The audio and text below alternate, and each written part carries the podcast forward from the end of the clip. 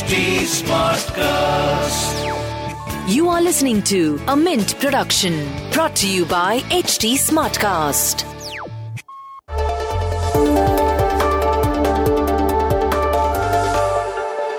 The internet gave us short attention spans. We preferred to like and share content instead of reading and sometimes even watching it. At Mint, we decided to come up with the Mint Primer, which breaks down the big news of today into short, quick, consumable questions and answers.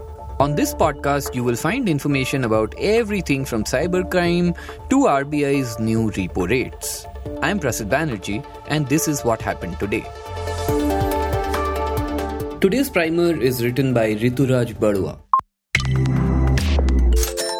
We've talked about taxes a lot on this podcast, and we're going to continue doing so today. In this episode, we're talking about a windfall tax on the oil producers and its impact on the government, on people, and on the producers themselves. On the first of July, the government imposed a special additional excise duty of rupees twenty-three thousand two hundred fifty per ton on the sale of locally produced crude oil, which sent the stocks of oil prices tumbling. But what prompted such a tax? Well, it all started when crude oil prices soared after the Russia-Ukraine war broke out, earning large profits for oil producers.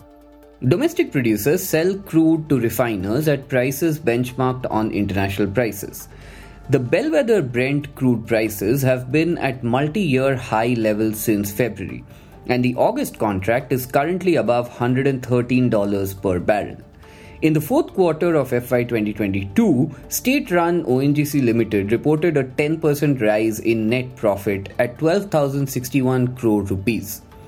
Oil India Limited, another state-run producer, reported its highest ever quarterly net profit in the March quarter at rupees one thousand six hundred thirty point zero one crore, which is nearly double the profit reported in the year-ago period.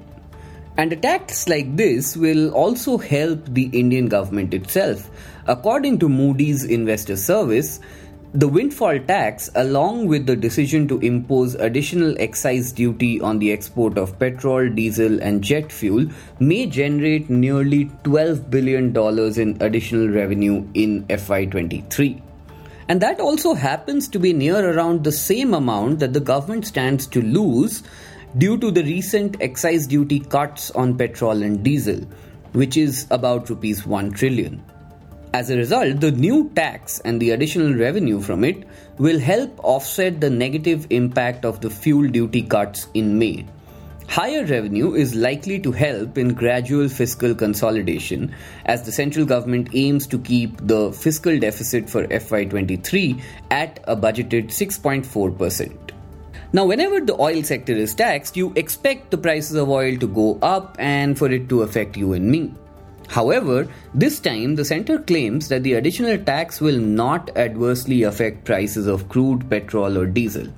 Retail fuel prices are determined on the basis of the average of global thirty-day trailing prices. This tax will be absorbed by upstream firms and will not be passed on to refiners as they will continue to sell oil based on international prices. As a result, there will be no impact on consumers' budgets.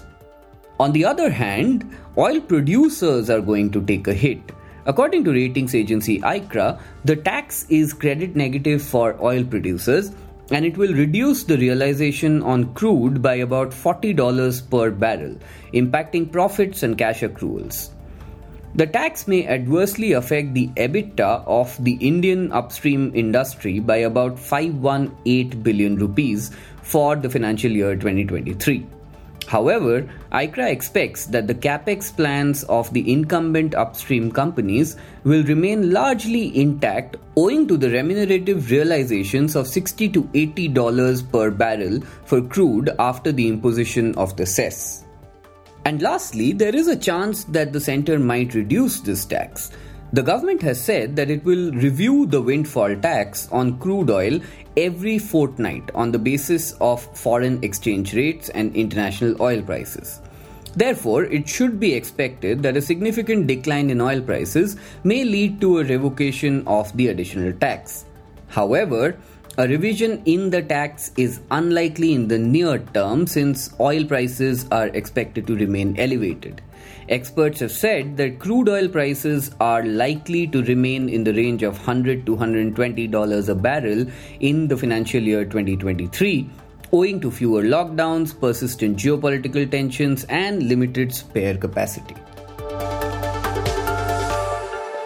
And that was a quick glimpse at today's front page. We'll see you again tomorrow. This was a Mint production brought to you by H T Smartcast. H T Smartcast.